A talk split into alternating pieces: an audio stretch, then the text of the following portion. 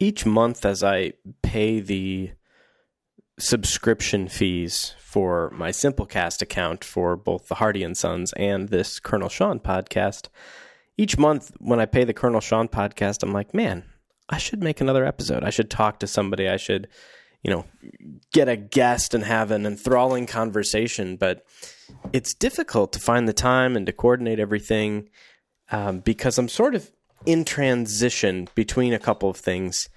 And it's difficult to plan for a phase in the future when you don't exactly know what that phase is going to be. And so surviving and thriving during the transition sort of between two different life phases in any number of areas can be kind of difficult. And that's what I've been struggling with lately. And so I thought I would fire up the old podcast machine here and talk a little bit about what I'm going through um, and, and be a bit vulnerable. I feel like when I make YouTube videos or when I post stuff on Instagram um, or really put content out there, write something on Medium, I I feel this.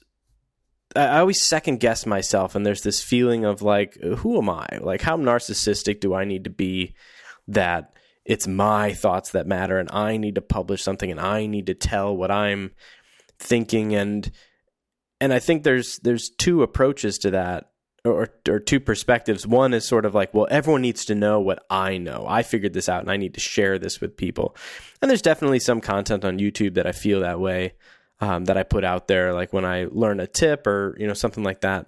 But then there's also the perspective of when I, when I do this, uh, or like when I made the anxiety video or the big hats video or, or videos like that, it's therapeutic. It's, it's me talking through some things and anyone could roll their eyes and say, "Yeah, you don't need to to do this. You don't need to have these thoughts and publish them." Like, yeah, record the podcast, talk what you want to talk about, uh, talk about what you want to talk about, and then you can just delete it or save it somewhere. Like, how egotistical to to post that, um, but I wanted to do it anyway, sort of as a test to myself and to see what I could do, um, what I would be comfortable sharing.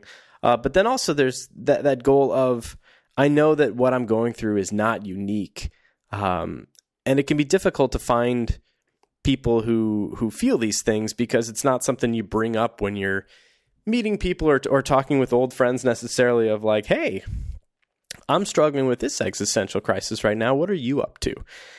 So it's sort of a maybe a coward's way out to an extent of by putting this out there it's sort of an invitation to say if you're listening to this if you're one of the five people listening to this and you feel any of the same things uh, reach out because these are feelings that we all feel uh, or i think we all feel um, and anytime you've got a situation like that if you can endure it together with somebody who's experiencing the same thing uh, everybody's experience is is a little easier, uh, and you can find support uh, through that that connection.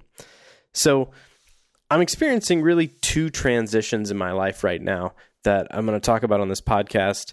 The first is well, that no in no order, but one of the transitions is a career transition.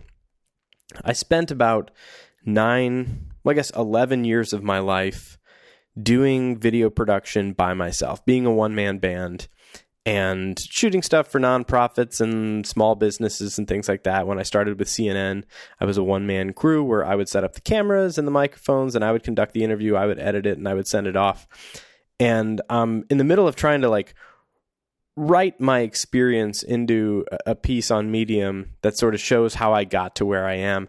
And I get asked by people, you know, what did I do to get where I am? And I feel like I just sort of failed forward. I, I, just kept stumbling into opportunities and met the right people at the right time and had a lot of generosity, a lot of luck, uh, and then married that to a little bit of, of preparation uh, and skill.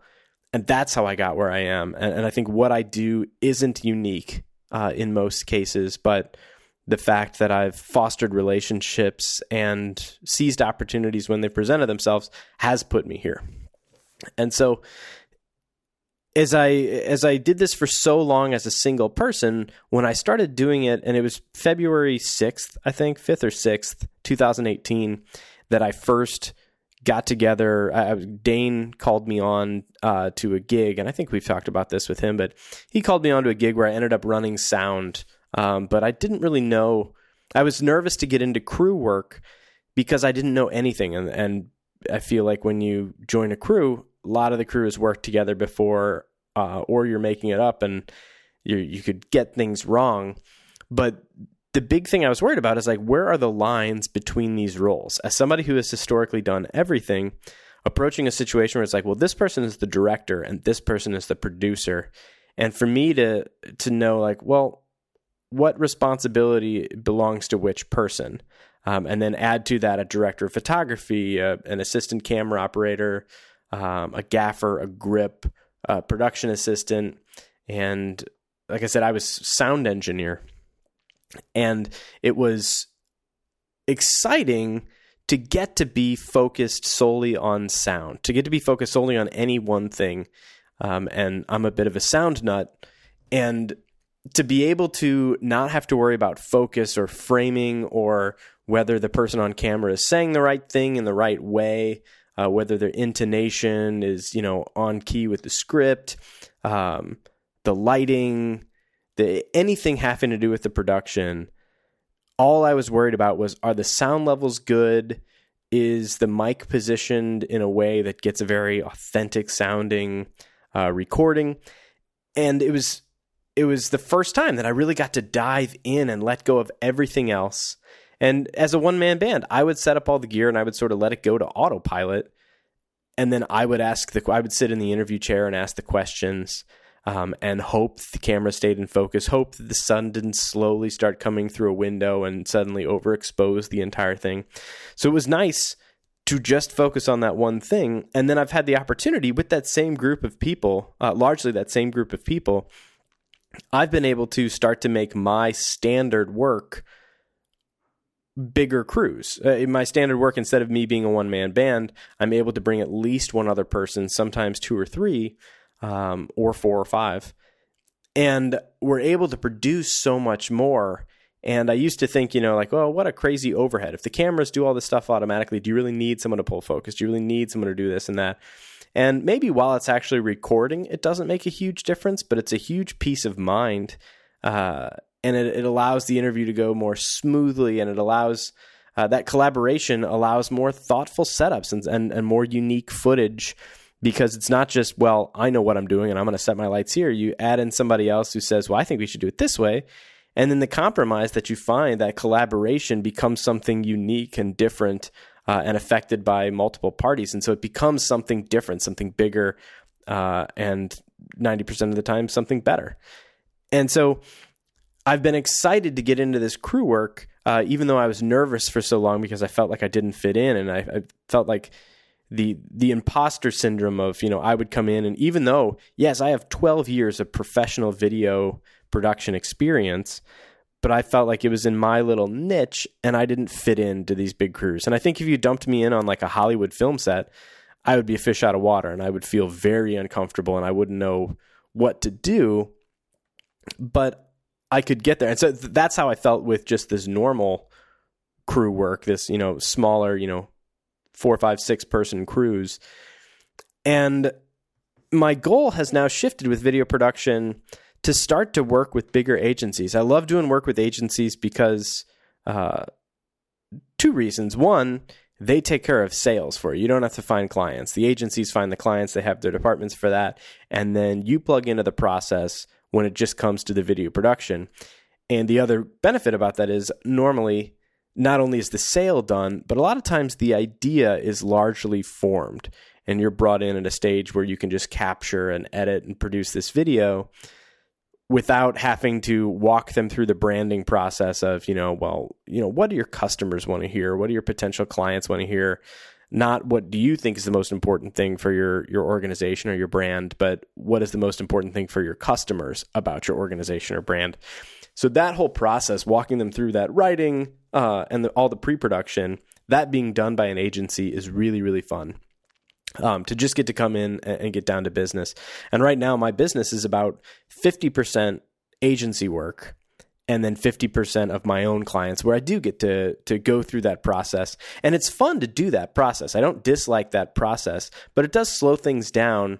And as I thought about all the different roles and the reason I didn't go into video uh, production professionally or pursue it as a career rather was at the time I really didn't know that my job could exist and I, I guess it didn't at the time uh, because production even in the early 2000s the like I think it was 2012 that the 5D Mark II came out that could do video. Um, and so before that, like you needed a big video camera, and to do things right, you needed a few people. Like autofocus wasn't where it is now. Lighting, lighting alone, LED lighting wasn't uh, really available or cheap at the time, and so you needed big lights, and to carry all that, you needed people. And so video production required a crew. And so as I approached it as a student, I knew I loved making videos my entire life, but I didn't want to like major in something and I didn't want to be just an editor or just a writer or just a producer or just a camera operator. Um, and there's people who excel at, at each one of those things individually, but I wouldn't want my everyday life to be just camera operator. I like so many pieces of the process that it's I feel like I would go a little stir crazy if I like being a full time editor. My hat is off literally to to the people who are full time editors because I think it's amazing what they do and they're very, very good at it. But I couldn't sit in front of a computer all day, every day. I like to get out there and film. But to that, I wouldn't want to just go out and film every day and hand my footage over and never, you know, see it through. And I also like the ability to you know, produce it and put things together and, and frame the idea with the client beforehand. And I also like directing and getting to talk to the talent and letting go of control of the camera and the lighting and all those, uh, all the technical aspects. So for me, I knew from the beginning that I, I didn't want to get pigeonholed into one specific area of production. I wanted to sort of do everything. And so, with my work being about 50% agency work and 50% my own clients, it gives me this flexibility to there are days uh, where my job is to just film and hand my footage over and I'm done with it. There's days when I get called on to be a grip essentially and help set up lights and uh, stands and be a part of things, but I'm not worried about focus and framing and audio and all that sort of stuff. And then there's times where footage gets passed to me and I, I edit it and I have no control over how it was captured and anything like that. So it stays very exciting. I, I, don't do any one thing over and over and over to the point of exhaustion, uh, and so it's it's a very sustainable job creatively for me because there's constantly a different muscle being flexed. I'm getting sort of this full body creative workout, and that's that's very important to me. But so this big transition now is over the past year and a half, really, since February 2018. It's now June uh, 2019, and I'm I'm trying to find bigger agencies. I've been doing a lot of stuff with with two, three person crews, and we're able to make some good stuff. And we're doing budgets anywhere from really like five to twelve thousand dollars, which gets us a couple days of filming with a with a small crew, and then a little bit of post production. But there's all this crazy cool work that could be done that we're just not doing yet. Bigger agencies, bigger brands, bigger commercials, bigger audiences. And it's difficult to break into that space because you're limited in many ways to your reel, where your reel, your portfolio, R E E L, your portfolio only shows the things that you've done. And so often, my clients have had smaller budgets uh, and if not a smaller budget, they have some sort of time constraint where we're, you know, working up against a deadline and that's why the budget's higher so that we can, you know, get it all done on time. And with projects like that, you don't get to take the time to really polish anything. And I have clients who don't want to pay to have things really color corrected properly and who don't have the time uh, to really line up a few shots really thoughtfully. And so it's sort of move and groove, guerrilla style, run and gun trying to get what shots you can and piece it together. And that can be fun, but say I'm just going to use Nike uh, as a cliche example that I think people don't understand. Say Nike came along and they were like, "Hey, we want to shoot a commercial. What kind of stuff have you done?" And they look at my reel, where yeah, if we want to shoot like a cool football montage, I've got the people, I've got the connections to get the gear, I have the experience with rental houses to you know get a cool dolly, lay out the track, rent an awesome camera and get all the lights and stuff we need to really get some awesome shots. I am fully capable of that but I haven't done it yet. And so when Nike looks at my portfolio, they see, you know, the the four thousand dollar project that I cranked out on my own over the course of two weeks for you know a grade school, and they see the project that uh, you know I'm doing with with a small non for profit where we've got one day to film, and you know they they have no time for lights and and things like that, and they're having volunteers for their interviews that only have 20 minute windows and so you really can't take the time to to light things perfectly for. It's you know one setup, and you're putting three people in that same setup because you don't have the time to break everything down, move to a new location, and set it up. And so the videos sort of suffer. And it's not a reflection on a lack of capabilities on on my part. It's a reflection on the constraints of the client's schedule and budget. And so to break into this next tier of more polished work, I've been fortunate enough to have a group of people uh, David Pitt, Brett Hoy, Keith Mees, John Jacobson, Mike Baker, um, and a few others who've helped here and there, where we're we're volunteering our time and we're creating shots. And we're not creating full videos. We're just working on the portfolio. These sort of concepts of, you know, we could shoot a sweet car commercial. We just haven't. And so we took the time to rig up my truck with uh, the Ronin stabilizer, which I can control remotely, uh, wirelessly, and ran a monitor into my truck. And we got Dale A. Strike from Precision Restorations was generous enough. They they were finishing a restoration of a 1969 Charger, and so we drove this thing through Forest Park. He drove it next to our truck, and we got all these shots of you know the the car zooming by with the camera real low to the ground at full speed. And it's not a commercial for them. It's not anything that's you know big and polished but it's one shot that'll go in the portfolio so that if, you know, Nike sees it, they would be like, hey, these guys can do some good stuff. Like, we don't need to see the whole commercial. We know that they could get a shot like this. And so we've done a few days where we got a team together, completely volunteer to create some concept shots and not even full sequences, just these shots. And so we've done five things now. We we did the the car shots, we did fruit in slow motion, sort of doing like a high end commercial, like smoothie uh, commercial kind of look. Um, we did shots of food at Grace Meat and Three, and Rick donated all the food, and then uh, the people at Four Hands were nice enough to donate a few beers, and we got to shoot in their upstairs bar. Just made some awesome stuff where we got to take all the time we wanted.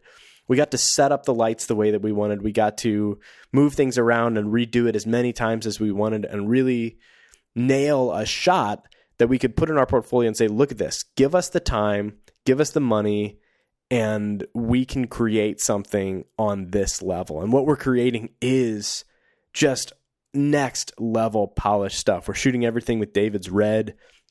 Uh, a lot of it's in like 6K.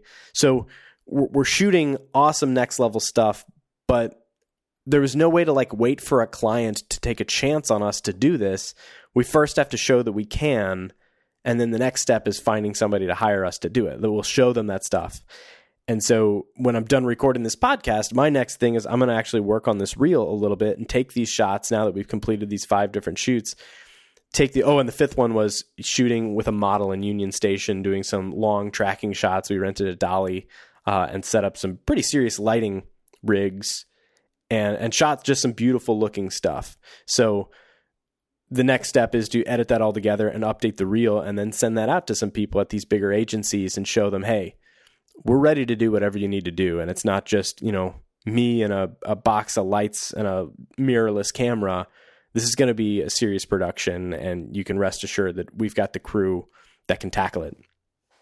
So it's been fun to do that. And not only is it an experience of demonstrating that we can, but it's also very much been a learning experience. And it's been nice to work on our communication and figure out where there's you know stumbles and where we really excel so that when we do it for a client we're not doing all of our learning on the day. Um, we, we do a lot of learning and growing every day every time we shoot uh, even with clients. But it was nice to sort of do these tests and see where the communication works best who excels in which roles. And it lets people step into different roles. And it was nice for me on the last shoot at union station yes i was the producer. I arranged everything. But on the day I really sort of took a step back on the first shot. Uh, the first shot was this really symmetrical push in um, on this big, you know, balcony with some awesome windows behind it. And Brett lined up the whole shot and the lighting, and David helped a little bit with that. But then I focused on the next shot, which was this long tracking shot through a hallway, this long, narrow hallway. It was awesome. But I got to direct. And and I wanted that experience of I didn't want to worry about anything. I didn't want to worry about focus and framing and light. I wanted to worry about the model's expression and the pace of her walk and what the clip looked like. And it was liberating to do that. Once again, sort of like when I got to run sound and really focus on that, I got to be a director. And because we had six people helping out, everyone could sort of fit in and, and try a different role. And then Mike Baker got to direct one.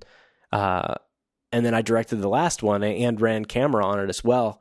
So it was exciting to to have this sort of playground for a day where not only are we creating something that's going to be genuinely useful for our portfolio and, and for finding new business, but it was also a really, really unique learning experience uh, and an opportunity to tiptoe into things that we hadn't tiptoed into before.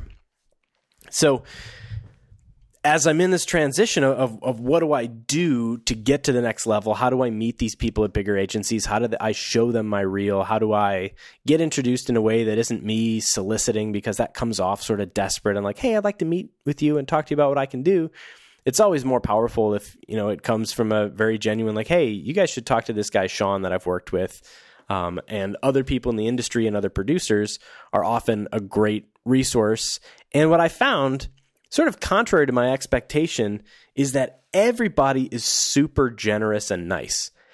I think the video production industry is one that is so collaborative.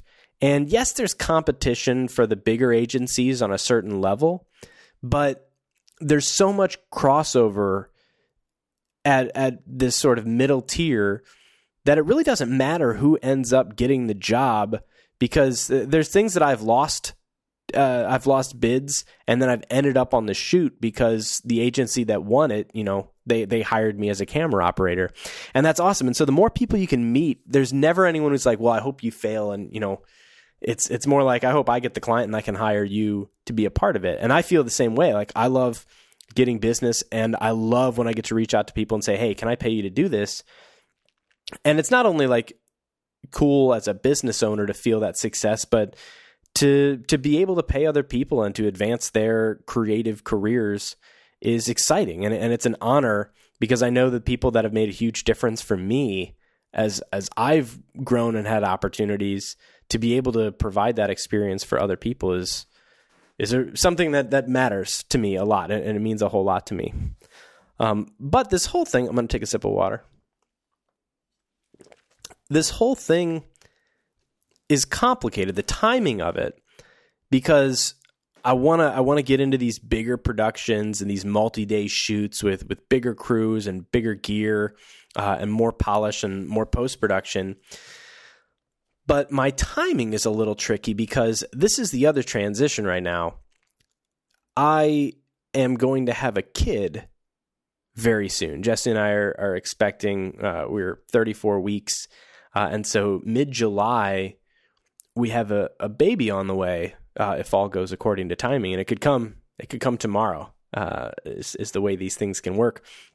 But so, as I'm trying to think about my life over the next couple months, where when the kid comes, no discussion, I'm taking off a couple weeks, and I, I want to be here for the kid and for Jesse to be the best partner and father and you know supporter that I can be. But that makes it tricky to schedule production. And in a project based world like the one in which I live, I my last scheduled gig uh, is in mid June with the symphony, and it's it's nervous. It's nerve wracking to know that if something happened on that day, I'm out.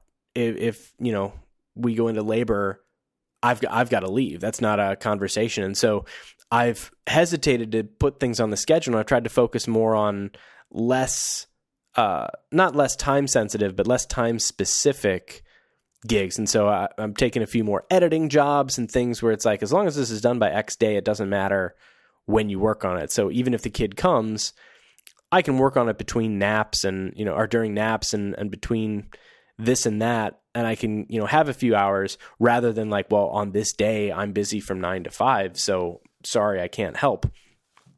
So this timing makes it tricky because for a couple weeks, I want to scale it back and then I want to dive in hard while Jesse's on maternity leave. I want to book my schedule and I want to make money and I want to build some momentum. But in October and November, I'm taking those two months completely off for paternity leave. I'm going to be full time at home. And there may be little editing things that I entertain during that time, again, during naps and stuff like that. But I, I really, my priority 100% for October, November will be the kid. And that makes it difficult as well with this leap to the next tier as I start to make new connections to say, like, hey, let's work together, just not during October, November. And the nice thing is at this bigger tier, things take a little longer. They're on the schedule a little further ahead of time. Uh, it's more, it's it's less, you know, fly by the seat of your pants, and more, hey, if we're doing this spot that needs to be done by January, we need to shoot it in, you know, September, and we'll be editing during this and doing revision. So there's there's a lot more uh, forecasting at that level, just due to the amount of resources that need to be coordinated for it. But this is the other transition of the transition to fatherhood and it's as as a first time father I have no shortage of emotions and opinions and speculation about what it's going to be but it's it's difficult a to imagine what life is going to be like and you just hear things you hear things all over the place. You hear like you know it's it's an impact but it it's manageable and like everyone still goes back to work with normal jobs. Like life goes on. It's not like your whole life is the kid but in many ways it is. And then you hear people say like you know it is forget you know vacations and you know your hobbies and stuff. This is a full-time thing. And when you're not you know taking care of the kid you're doing laundry. It's not like you've got time to you know go hiking for a weekend or you know go on a little trip or it's it's over. And so I'm sure the reality is somewhere between those two things, but it's difficult to really imagine that and, and to to put myself in a place mentally where I can know what to expect is impossible. And I'm trying to focus on like a single goal. When, when you when you look at high performers, and this is the other thing. Before I go into this last section here, I, I want to put a disclaimer out there after I take a drink of water. I love self improvement books. And I didn't really grow up reading a lot. Uh, after I met Jesse, I read the Harry Potter series and loved that. I've read, I've probably read like six books that are just fun books. I read uh, The Martian, I read The Da Vinci Code, and I'm sure there's you know book lovers out there would be like, well, you're reading the wrong books. You would read more if you read books like yada yada yada. But there's something about reading like self improvement. I think self help is disingenuous, but reading these these management books and these business books that really literally like get my heart moving and and and get me excited and it's fun to to feel that energy and to read something that maybe isn't completely new to me, but it's worded in a different way, or it makes me think a little differently, or it helps me identify and recognize something that I felt for a long time, but but didn't really know how to articulate, and then uh, therefore I didn't know how to harness that and turn that into action or progress. And so, I mean, there's there's tons of books that I read that that get me excited and off the top of my head, uh, some of the ones I've read recently, I read uh, The Alter Ego Effect by, hang on, I need to turn around, uh, by Todd Herman. And The Alter Ego Effect is largely about recognizing that there's different parts of you and and while you want to be yourself you should maybe be a certain kind of person when you're in a meeting or when you're pitching or when you're trying to sell. And then when you're on set you should be a different kind of person. And then when you're at home you should be a different kind of person. And at first it can sound really fake of like well no you should just be yourself. But the truth is uh, the, the way that you are say around your nieces or nephews or little kids is a goofy, you know, less serious version of yourself, but it is still very much yourself. And then the way that you are, you know, during a job interview is also yourself, but it's a more serious, more buttoned up, more thoughtful version of yourself. And not to say that any of them aren't your true self, but knowing which pieces of yourself to bring to a situation and taking the time to be thoughtful before that situation to to focus on those qualities and to make sure that you're you're bringing the right ones to the table and the ones that'll be the most useful to yourself and to the people that you're working with. And one of the examples, as I was reading the book, one of the examples I thought of in my own life was ultimate frisbee, where I love ultimate frisbee and playing and coaching. And when I coach my sixth, seventh, and eighth graders, I need to make sure that that I bring a certain patience to the game to allow for them to be more creative and them to experiment. And when I coached the men's team uh, for a few years, or or the high school teams I've coached, it's it's a more disciplined uh, approach, and it's not that you know I I, I can be meaner, but different people respond. Like as you get older, different people respond to different leadership styles and people have an expectation of like well a high school sport there should be you know some some pretty rigorous running and training and stuff which i'm not going to do to the grade schoolers. So that's just the uh, an example of what this alter ego effect is of of knowing hey who who are you going to bring to a given situation knowing that all of them are true versions of yourself. You're just sort of picking and choosing and and curating a little bit which of your attributes you're really going to bring to the forefront uh, for something like that. And so I liked that book a lot, and it didn't really change my mind about who I was, or it didn't help me be someone else. And some of the book was about you know stepping up to be higher, you know, uh, a higher performing individual. But I feel like I'm already there. I just need to recognize when to turn that on, when to turn it off, and things like that. And the book did a good job of, of helping me compartmentalize that a little bit. So I loved that book. I've loved um, some of Gary Vaynerchuk's books. I think they're a little cliche um, and they don't all exactly apply to me. But I like his sentiment and his energy. I've liked Tim Ferriss's books, uh, and I'm in the middle of reading "Every Tool's a Hammer" uh, by Adam Savage, which I'm only two chapters into, but I really like. Um, but there's a book called The One Thing, and there's a book called Principles by Ray Dalio. Uh, I can't think of who The One Thing is by, unfortunately.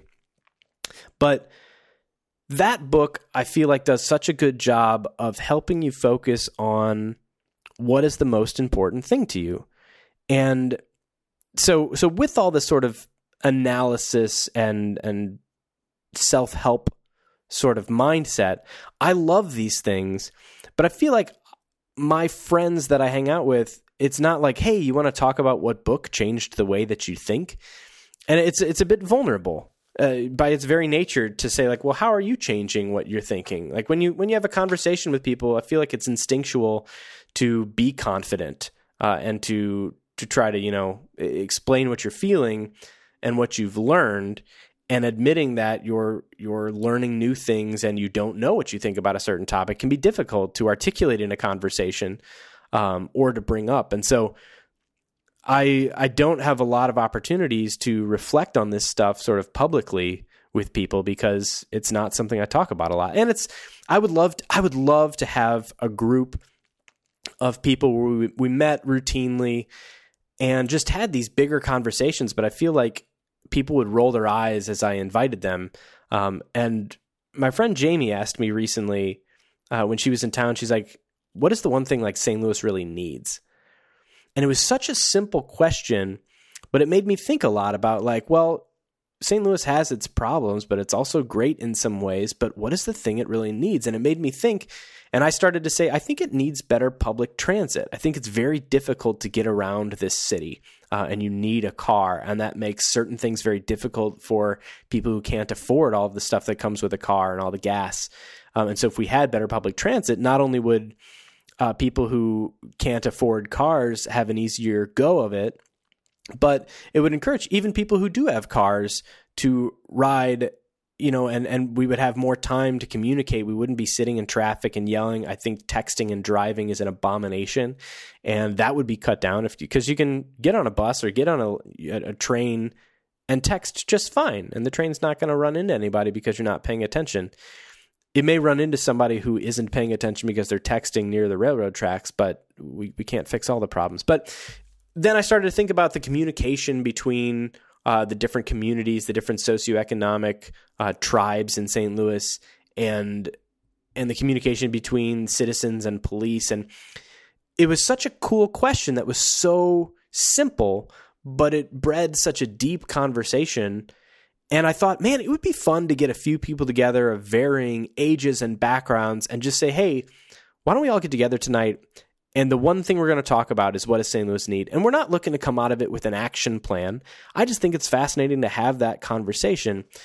But I feel like most of my friends historically we don't do things like this and so it's a little weird to like put something on the schedule, a discussion then you have to explain like no no no, it's not a a meeting, we're not forming a, a committee, it's just we're getting together and we're talking about this one thing. And so it's been difficult for that uh, and I heard I was listening to the Hey Riddle Riddle podcast when they were guests on Jake and Amir's If I Were You, and they were talking about a party. One guy was talking about a party he went to where everyone prepared like a two minute TED talk about something that they're they're sort of an expert in, and he talked about budgeting. And it was just a two minute little talk about budgeting, and everyone at this party did it. And he said it was awesome. And I think that's awesome, but I don't know who I would invite to this and who would participate and who wouldn't just roll their eyes and be like, no, I don't want to go to your TED Talk party. Um, and so I, I feel like I have these interests in things that I don't have a solid friend group that does these things currently. And I'm sure there's people in my group who would be willing and, and be interested and enthused, but it's a tough thing to build and I feel like I would be pulling people along, and I would have to really win them over, and I wouldn't necessarily have their buy-in from the beginning. Um, and I'd love to be wrong. If I'm wrong, send me a message. But that that's the other part of this is as I go through these transitions, it's difficult to. Talk. I would love to say, let's talk about this book. Let's talk about the one goal. Um, and so this book, the one thing, keeps asking the question: What is the one thing that if you did it, everything else would be either easier or unnecessary? And so you start to to pull back and say, well, as a video producer, you know, if I had more clients, that's the one thing that you know would make everything easier and and something's unnecessary uh, because I would have more clients and more money. And then you step back further and say, like, well, what is that serving? Like having more clients isn't a goal. Is the goal to be able to work with a certain kind of client? Is the goal to have financial uh, freedom to say, okay, well, then the one thing is to make $120,000 a year so that I can spend this much on insurance, this much on rent, uh, and have this much for food, and then I'm happy. And if I have $120, is that the one thing, $120,000 a year, is that the one thing that makes everything else easier or unnecessary? And so you keep pulling back to say, well, what is the goal? And then what is the one thing that will make that goal most easily attainable. And identifying that single goal is really, really tough. And this transition that I'm going through into fatherhood is a huge flip of the script because for literally my entire life, I have been able to be mostly selfish. I have been able to focus on my career and my hobbies and play ultimate and travel and spend my money on me and eat uh, and get married to Jesse and and go on trips and and go out to eat and have cable and internet and all these things where when I want to focus when I want to go to NAB and focus on on the progression of my career I can and I do. And everything has sort of been serving myself. And there's things about you know being a husband uh, being being a partner where that's that's a goal but it can't be your only goal. And that's where I, I asked people yesterday on Instagram, what is your one goal? And I didn't add any disclaimers or explanation. And there's a ton of good uh, answers. And there were a couple funny joke answers, but uh, John Nevergall responded like he wants to turn his passion into an actual viable career. And John is a fantastic singer, opera performer, and and you know, uh, theater actor. And yeah, if you can turn theater acting into a full time job where you're able to support a family, that is awesome. And that is a true goal where you can know every day, hey, am I working toward that? And there was another answer which I sort of realized would be my answer, and in, ways, in many ways was. And it was from a guy I haven't met yet named Judd. And Judd said to raise uh, basically to raise a kid. He, worded it more thoughtfully than that, and I wish I could pull it up, um, but I'm not going to take the time right now. But he said to raise an empathetic, thoughtful, and and you know curious, enthusiastic kid. And as I'm about to be a father, I keep thinking my goal is going to change, and my goal will be solely to be the best dad I can be and to take care of this kid. And I was thinking this morning, is that really my goal?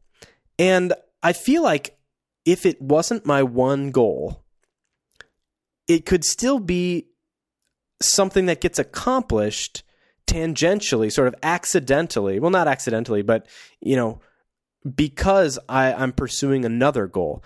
And I thought, you know, if my only goal, say I have no ambitions about filmmaking anymore, uh, I don't care, my career is not a priority, my only priority is the kid, I feel like I could be sort of a boring dad if my only job was to cater to that kid. I think if my goal were to remain focused on my production and my career, which is which is my passion, and to John's point, like I am turning my passion into a pretty viable career and it's taking a while and it's it's growing and I'm learning along the way and getting better at it.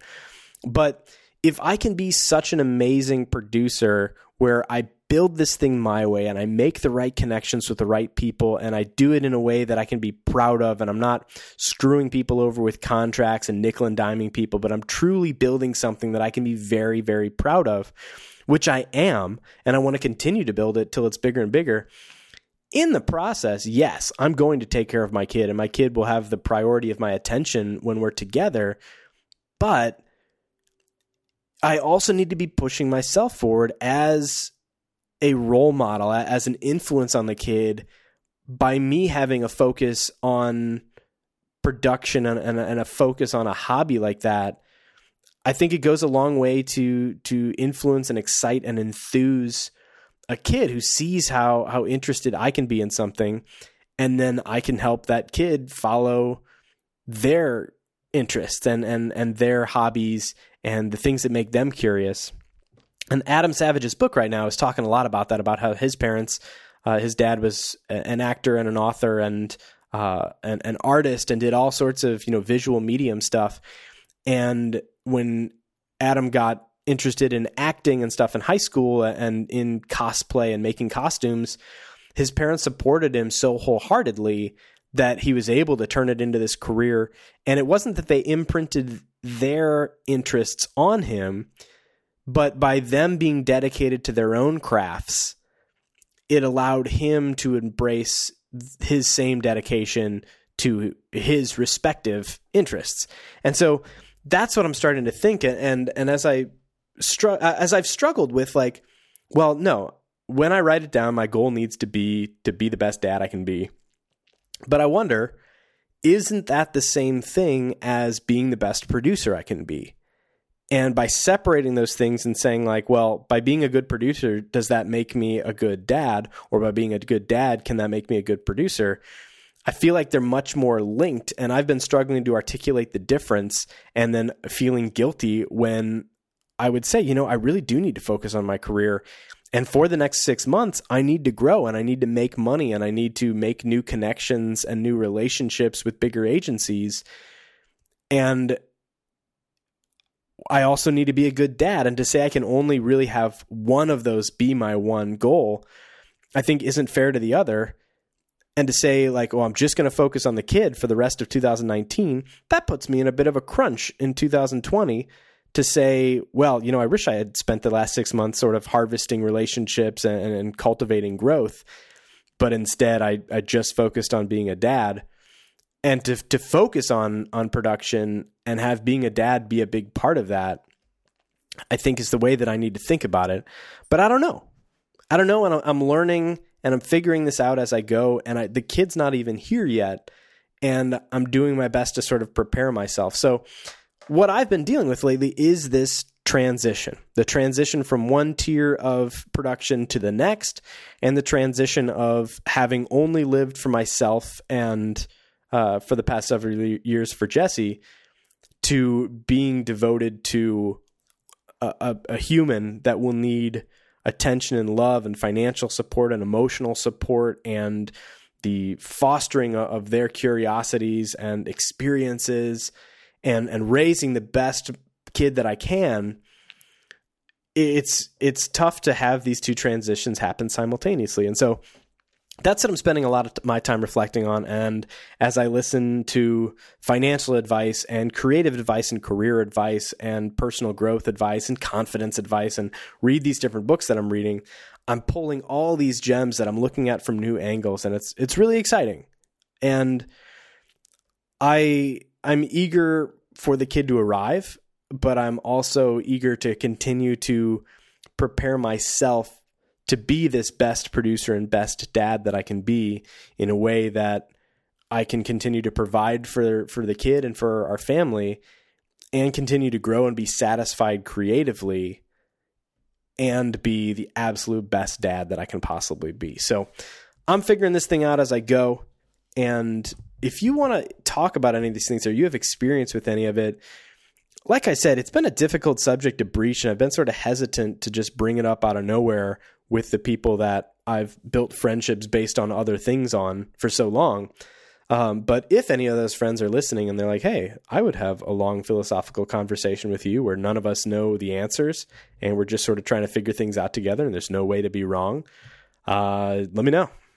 I'll meet you anywhere. We'll, uh, we'll have a good time. If you made it, I don't know how long this is, uh, and I'm not going to look, but thank you for listening. And if you did make it this far, I would love to know who actually listens to this. So like, shoot me a little thing on Instagram, um, and it would mean a lot to me. Uh, I'm I'm Colonel Sean on Instagram, as you could probably guess, uh, because you probably know me or you're my mom or something. But uh, thanks, thanks for listening. And uh, next episode, I'll try to have a guest or something more exciting, maybe a kid. We'll see. Bye.